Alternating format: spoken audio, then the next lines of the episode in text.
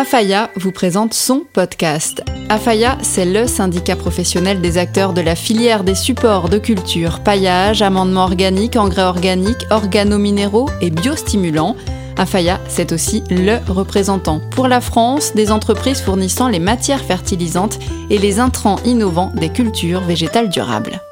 Dans cet épisode, nous allons revenir sur un des thèmes abordés lors du colloque de l'agriculture circulaire de novembre 2020, à savoir l'impact des stress abiotiques sur l'agriculture. Vous entendrez notamment les témoignages de Elodie Rebol, en charge du développement chez Oroagri, et le témoignage de Fabien Achard, chef de produits biostimulants chez Agroxine. De nombreux stress abiotiques peuvent avoir des impacts négatifs sur les cultures.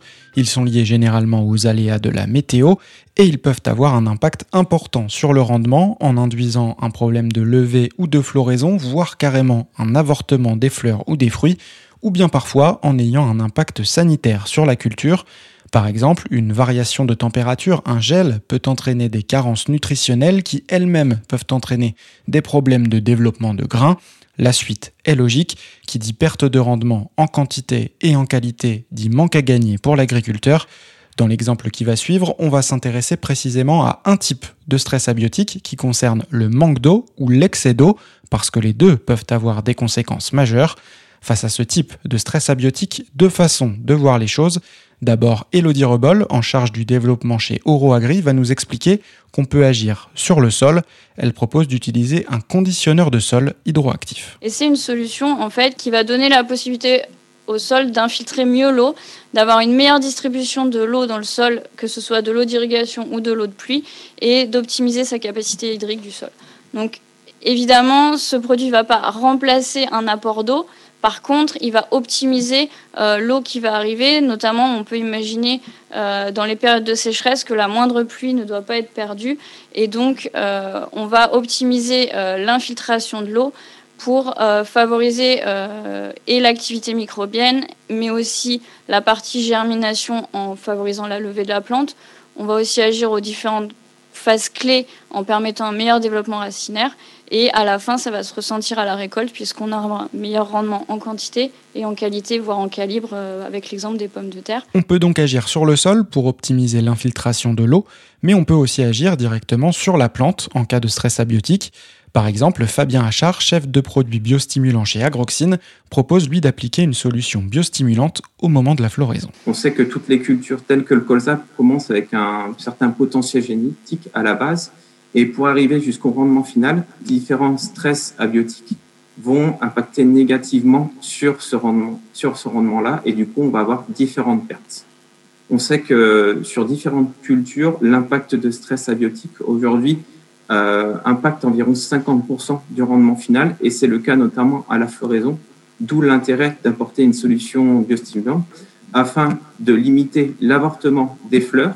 Donc par rapport à ça, l'objectif va être de pouvoir euh, limiter la perte de grains et limiter la perte de poids des grains essayer de maintenir le rendement final. C'est bien ça l'enjeu en bout de ligne, réduire l'impact des stress sur la récolte, d'autant que ces aléas climatiques ont plutôt tendance à être de plus en plus fréquents et les conséquences dont on parle ne sont pas marginales, comme l'explique Fabien Achard. En fonction des cultures, on est autour de 50% des pertes de rendement qui sont liées au stress abiotique durant l'ensemble du cycle culturel, ce qui est vraiment important.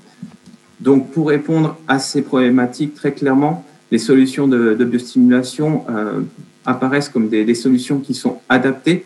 Et l'objectif, ça va être de mettre en place des essais d'efficacité pour démontrer, bien entendu, l'efficacité de notre, de notre produit et surtout pouvoir échanger, que ce soit avec l'agriculteur ou avec euh, nos différents distributeurs, pour être sûr et comprendre réellement à quel moment appliquer le biostimulant afin de répondre aux besoins de l'agriculteur, du client, afin de favoriser et d'avoir la meilleure réponse possible et pouvoir répondre à ces aléas climatiques. Le gel, les tempêtes, la sécheresse, les excès d'eau, tous ces stress abiotiques sont autant de stress tout court pour les professionnels de l'agriculture et les membres d'Afaya sont mobilisés pour trouver de nouvelles solutions biostimulantes qui agissent soit sur les sols, soit sur les plantes et qui visent à diminuer les pertes de rendement.